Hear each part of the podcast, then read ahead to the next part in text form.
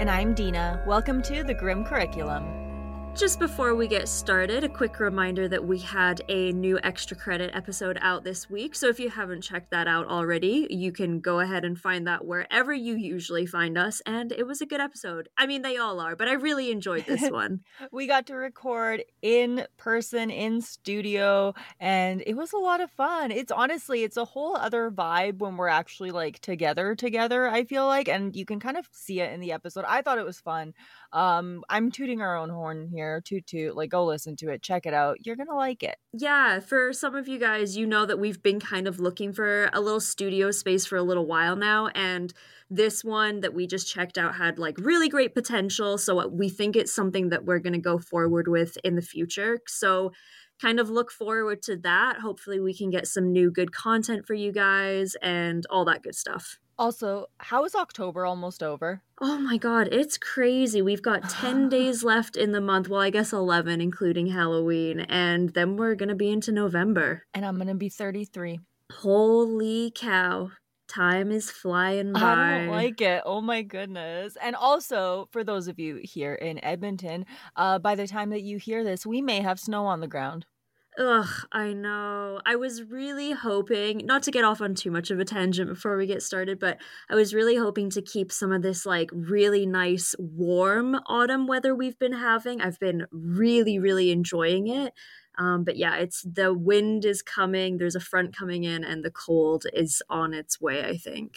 And that means that you, dear listeners, are going to get to listen to us complain about it for the next like nine months.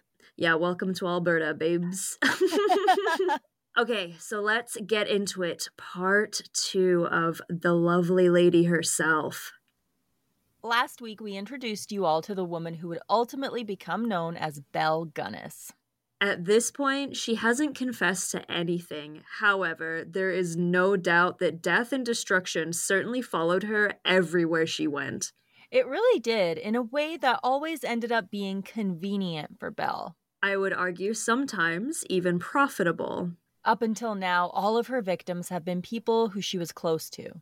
So, in part two of this series, we are going to follow Belle Gunness as she lured multiple men to her home with the promise of a beautiful and wealthy life. Suspicion followed every time yet another farmhand vanished from the Gunness home, but the truth about her crimes would go unknown for years. Despite the fact that she came so close to being caught multiple times. This is where this story really takes a turn for the worse. She truly is an evil woman. We last left off with Belle meeting the man who would become her second husband, Peter Gunness let's talk about Peter for a second. So, he, like Belle, had immigrated from Norway. They had actually met in the past when he boarded with her, but his wife had recently passed away, and she had left him to care for their seven month old daughter. By all accounts, he was a hardworking man and he was also considered to be very handsome. And I did look up a picture of him. I would say he's quite handsome. Um, not to be super mean, but our girl Belle was punching up, I think. I think so too. And honestly, like, you have to think about this as back in the day standards. He seems I, like he had his nose wasn't like gone. I don't know. Like totally. I mean, he has a very uh, fine mustache, I believe, in hmm. the pictures that I saw. Um, but maybe uh, these guys looked at Belle and thought, like, oh, you know, she has some kids already. She's going to be a great mother to any of our children we might have together, you know. And boy, howdy, were they wrong. Right. This is going to go very poorly for Peter, unfortunately. All of that talk about Peter's looks brings us to yet another unfortunate description of our girl Belle. Fat, heavy featured woman with a big head covered with a mop of mud colored hair, small eyes, huge hands and arms, and a gross body supported by feet grotesquely small. How scathing. I said it last time, but my god they were mean to this woman i know she was awful but they sure attacked her for her features they seriously found something about her from head to toe that they hated oh man okay so that being said what did belle have to offer peter The house that she got with the money she made from killing her first husband. That's right. The home sat on an impressive 48 acres of very profitable farmland. Five days after the wedding, yet another tragedy struck. Peter's daughter passed away, and the cause of death was ruled an edema of the lungs. She was buried with Caroline and Axel. Once again, I feel like we have to acknowledge the infant mortality rate here, but to me, it just seems like every time someone dies around her, it benefits her. Like, that shouldn't be the way that it works. Even if she wasn't actively murdering these children, which I'm quite sure that she was, I don't think she would go out of her way to help them if an emergency was happening. Do you know what I mean? Like, she would take advantage of that situation. Oh, absolutely. And this is just another mouth for her to feed in her eyes, probably. Like, she's all about the money, right? Mm-hmm. So, this mm-hmm. is a kid that isn't hers. She doesn't have a bond to her. So, the fact that she died only five days after the wedding seems, again, just a little too convenient. Yeah, no kidding. Peter was a huge help on the farm. He had worked on a hog farm before and was experienced and capable. He was also a butcher. Belle took a huge interest in this, and they would spend time together butchering hogs. She would learn a lot from him. Katherine Knight much? right, I thought that too. She's almost, I would say Katherine Knight is Belle Gunness reincarnated almost. oh my good, I could see it. they there that must be the same soul in there or something like that. There's something. Like, really, for a little while, it didn't appear like anything overly eventful happened. They worked hard and tended to the farm together while Belle raised the kids. But once again, it wouldn't take long until tragedy would strike. Eight months after the death of his daughter, Peter Gunness was also found dead. Belle's daughter Jenny, who was 14 at the time, ran to the neighbor's house one day in a very frantic state. She had a stove poker in her hand and was exclaiming that her mom needed them to come to the house right away because Papa's burned himself. They ran to the house to find Peter laying face down on the floor, covered in blood and very much dead. Which, um, first question if he had burned himself, like Jenny had said, why was he dead on the ground and covered in blood? That was very much a question for Belle, who was nearby. She was sitting in the kitchen with her face in her hands and was loudly sobbing to the point where she couldn't speak. They attempted to ask her what happened. She just cried louder and louder, and they weren't able to get any answers from her at all. Like, she is like ugly crying to the extreme, but like to the point where it's like a bit much. Sobbing, like hysterically, kind of. And yeah. yeah. Once the shock wore off, they noticed that Peter looked a little too dead. They were clearly under the assumption that this had happened quite recently, but his body was already very rigid, as if he had been dead for quite some time already. From what they could see, they guessed that Peter went into the kitchen to get his shoes, which he normally kept warm near the stove. As he bent down to get them, a meat grinder that was sitting on a shelf somehow fell down and hit him on the head.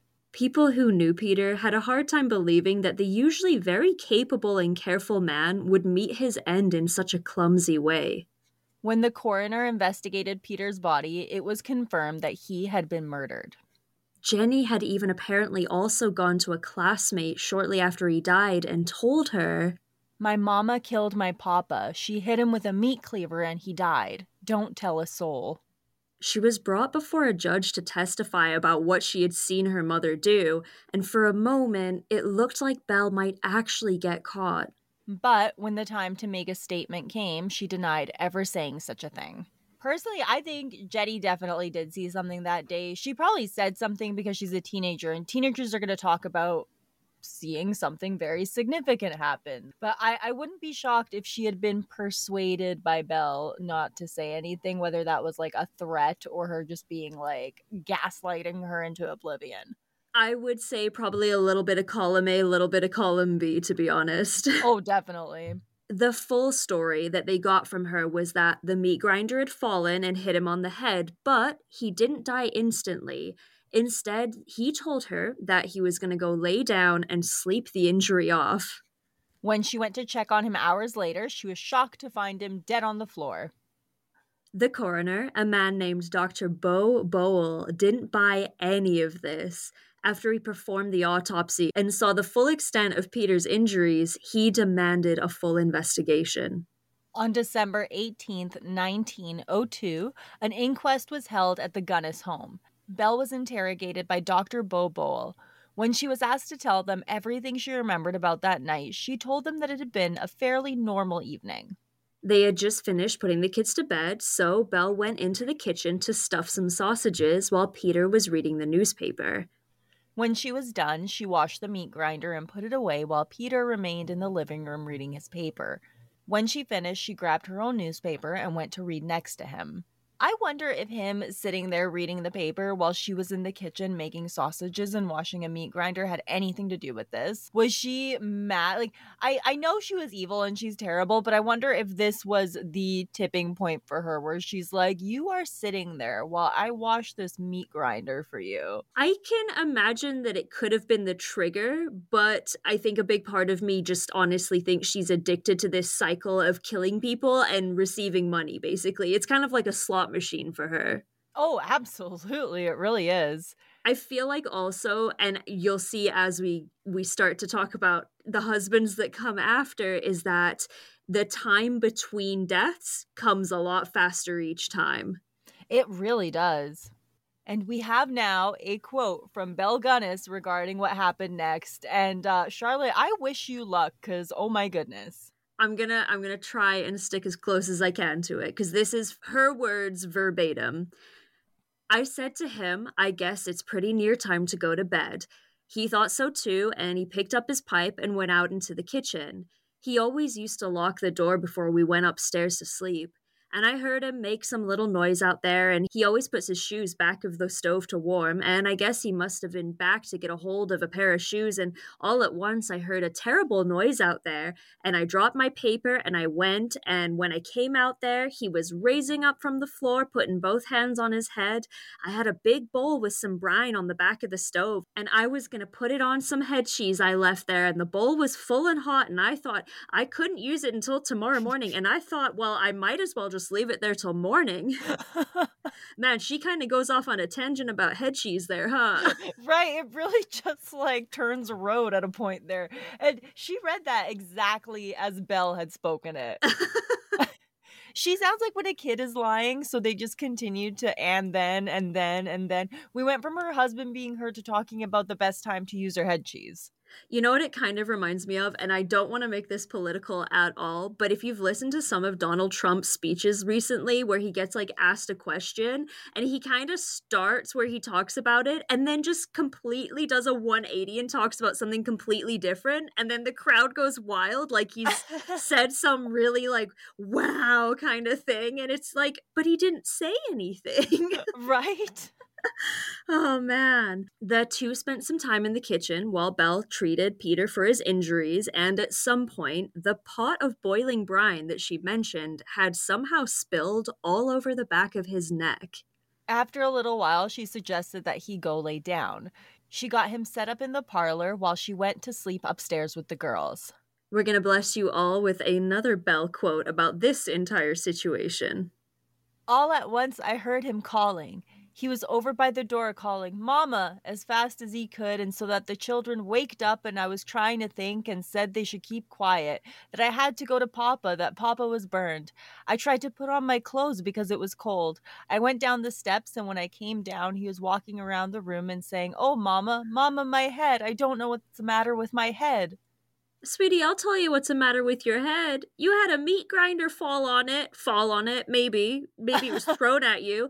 And then boiling brine got spilled all over the back of your head. Like, that's what's wrong with you. He's probably delirious at this point. Oh, like... man absolutely. If he probably has, at the very least, a fractured skull, a concussion, he's probably got horrific burns and blisters. This poor man. See, and that's the thing. Like, this story is outlandish and it's wild. And at some points, like, it's almost laughable the things that happen. But she is a very terrible woman. Yes. And it just, it shows how easy it gets for her as well. After she investigated his head, she told him that she would take him to see the doctor. She went upstairs to get the girls ready, and when she checked on him again, he simply said, Oh, Mama, I guess I am gonna die. Every time I came across these quotes in the book, I read them in an Elvis Presley voice. I can see that, yeah. Like, oh, mama. Yeah, totally. And the thing is, do I think he actually said any of this? No. I think he was dead from the get go, and she is making this up as she goes along. Well, that's the thing. It's all very dramatic. Like, this doesn't sound like how someone would speak as they're dying. Well, and speaking of dramatic, according to Belle, Peter lived for a few hours after he declared he was going to die, and when Belle was asked about how exactly the meat grinder fell onto his head, she told him that she had no clue. She just heard a loud noise, but she did not see how it happened. Jenny also testified. However, she claimed that she knew absolutely nothing about how he died. Dr. Bull would later say that it appeared that she was coached. They even went as far as to question Jenny about the death of Belle's first husband. To most of their questions, she simply replied, I don't know. When she was asked how her mother had been able to afford such a large home for them to live in, she once again said, I don't know. However, when she was asked how he had died, she recited an entire story with no emotion. In my opinion, she was 100% coached by Belle. I think she was probably terrified of her, and she had every right to be she might be starting to put the puzzle pieces together and it's like oh i've had some siblings die and mom's past two husband have kicked the bucket kind of suspiciously i would like to not be on that list and the thing with Jenny is her birth mother has passed away. She, I, I don't I don't even know what happened to her dad. Like her dad couldn't get her back. So No, he she, lost in court, right? Yeah, so she has nowhere else to go. The entire thing came down to the testimony of the neighbor who had first arrived on the scene. At the beginning of the trial, he admitted that he didn't really know his neighbors at all. At the end of the trial, he talked about how close the two were and that he truly thought the whole thing was an accident. And because of that, she got away with murder. Again. This kind of blew my mind because essentially what happened is this whole inquest, it looked like she was going to be guilty. Everything was pointing at her. Everything said, yes, she killed him. The stories didn't match up. And then this neighbor, who was the first one on the scene, he was the one that Jenny went to. At the beginning, he's like, This whole thing is crazy. Like, I don't really know these people. And at the end, he's like, I just can't imagine her killing him. They were so close. They were like a teen couple that was in love. Like there was they were a true romance. And I don't know where that disconnect was, where he went from one to the other, but she got away with murder because of that she had to have done something or said something to him right like she she got to him she had to have that's what I wonder because it doesn't make sense. The thing about it is he went from saying that again, like I don't know these people, it looked like he she killed him to I don't think it looked like she killed him at all. I want that's such a strange thing. And for that you would almost think there would be some kind of mistrial. Right? You really would. But uh, this was back in the day and uh, this is Belle and she just gets away with shit. Yeah, she's very charismatic. Uh, you have to give her that. This was, of course, reported about in the papers all around the country. It seemed the majority of people reading them found Belle very, very guilty. What made it worse was that on the day of Peter's funeral, Belle was seen with her face buried in her hands, sobbing loudly. Which, you know, you would think is a perfectly normal reaction, right?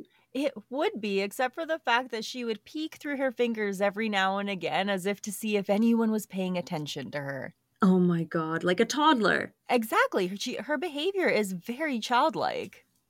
A few months after the death of Peter, Belle somehow ended up with a baby boy named Philip. And we genuinely mean that. Like one day she just suddenly happened to have this baby. She claimed that she just gave birth to him. However, the baby was clearly not a newborn. She was also out in the fields doing very physical work at 43 years old, days after allegedly giving birth. Once again, the majority of people didn't buy her story. The main theory about the baby was that she adopted him like she had her other children. Have you heard? The Grim Curriculum is doing our very first live show. That's right. Join us for an evening dedicated to all things Grimm. We will be performing at Felice Cafe in Edmonton, Alberta on December 9th. Tickets are available on Eventbrite. The theme is film noir, and we encourage you to come dressed in your 1930s to 1940s best. And if all that isn't enough to tempt you, it's for charity, folks. We are donating 100% of ticket sales to Zoe's Animal Rescue. Get your tickets now.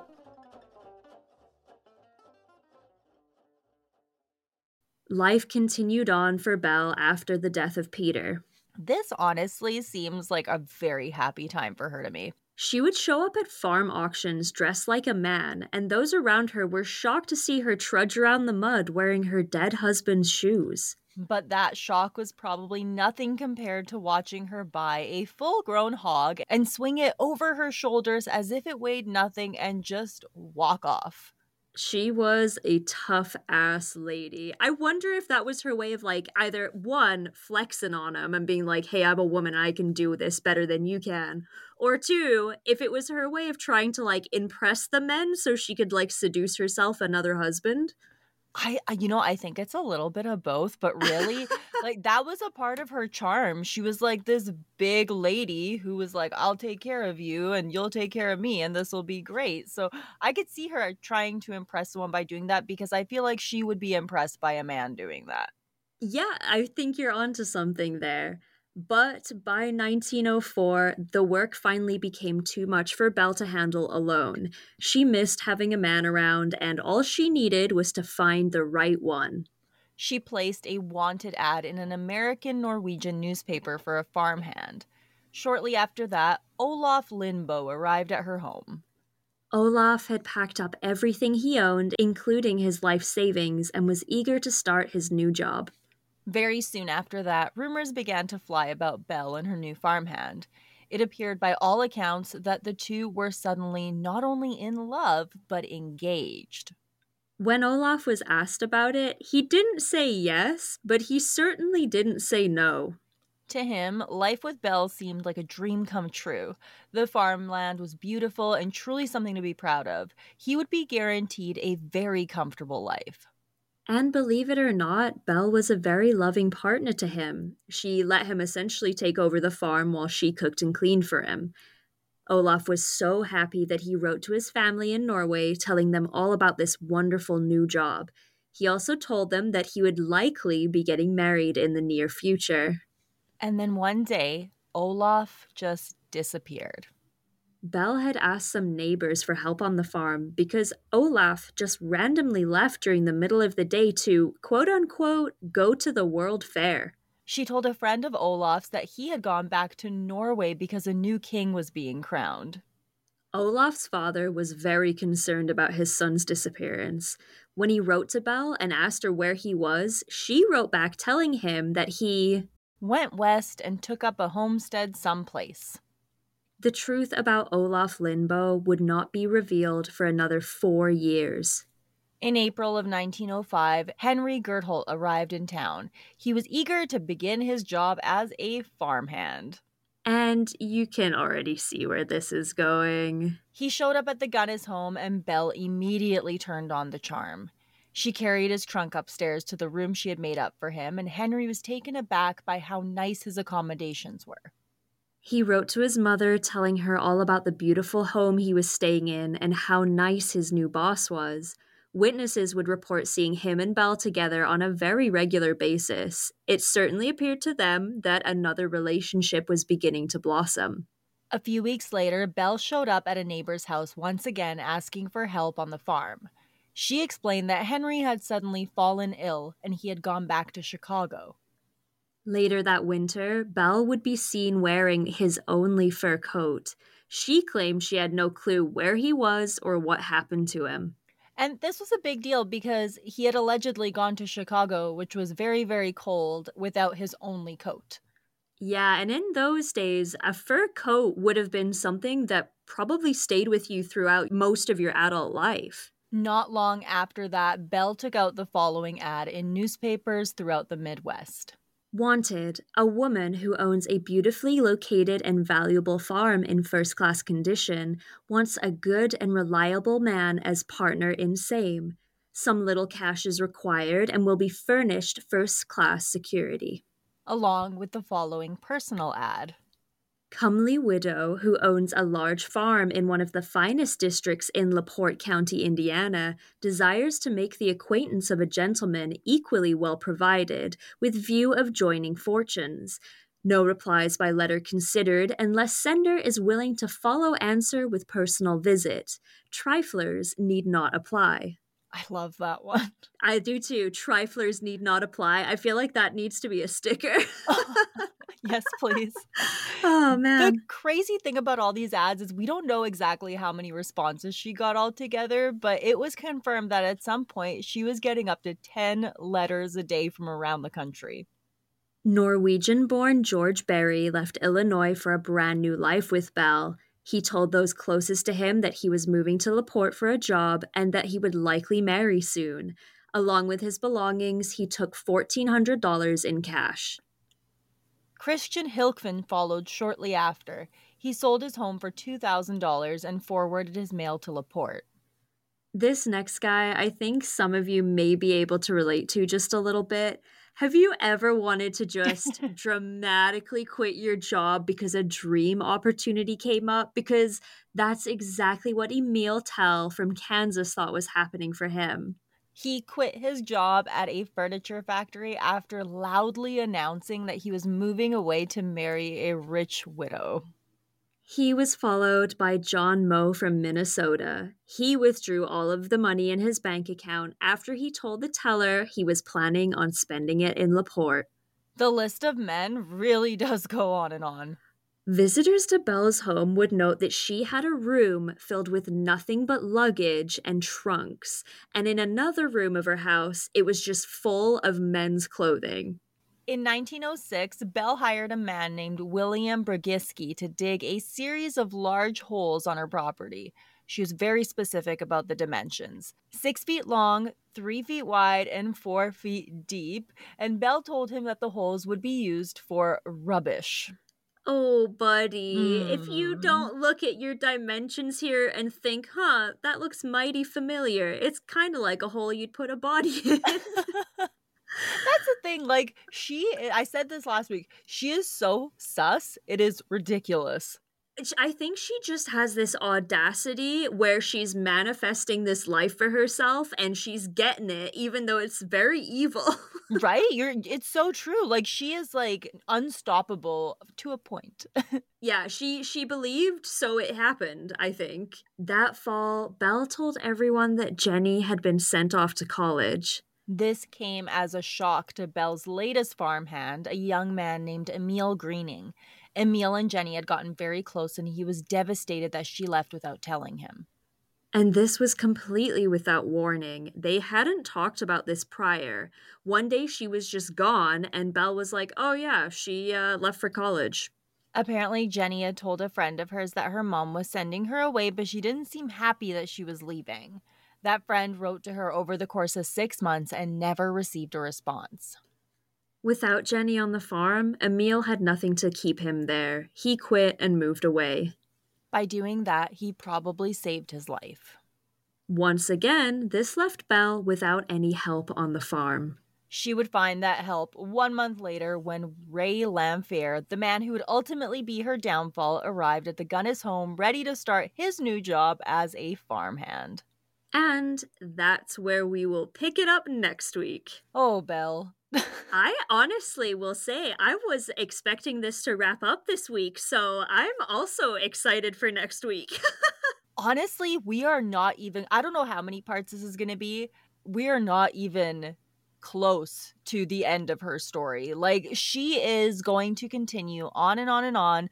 They don't know even today how many victims she had, but some people believe that it's up there in the 40s. I would believe it because they were just coming in so darn fast and she didn't seem too worried about going very far out of her way to hide the fact. Like she was so out in the open about it she got away with lying so many times that I think eventually she was just like, you know what? I'm getting away with this. I guess I can just keep doing it.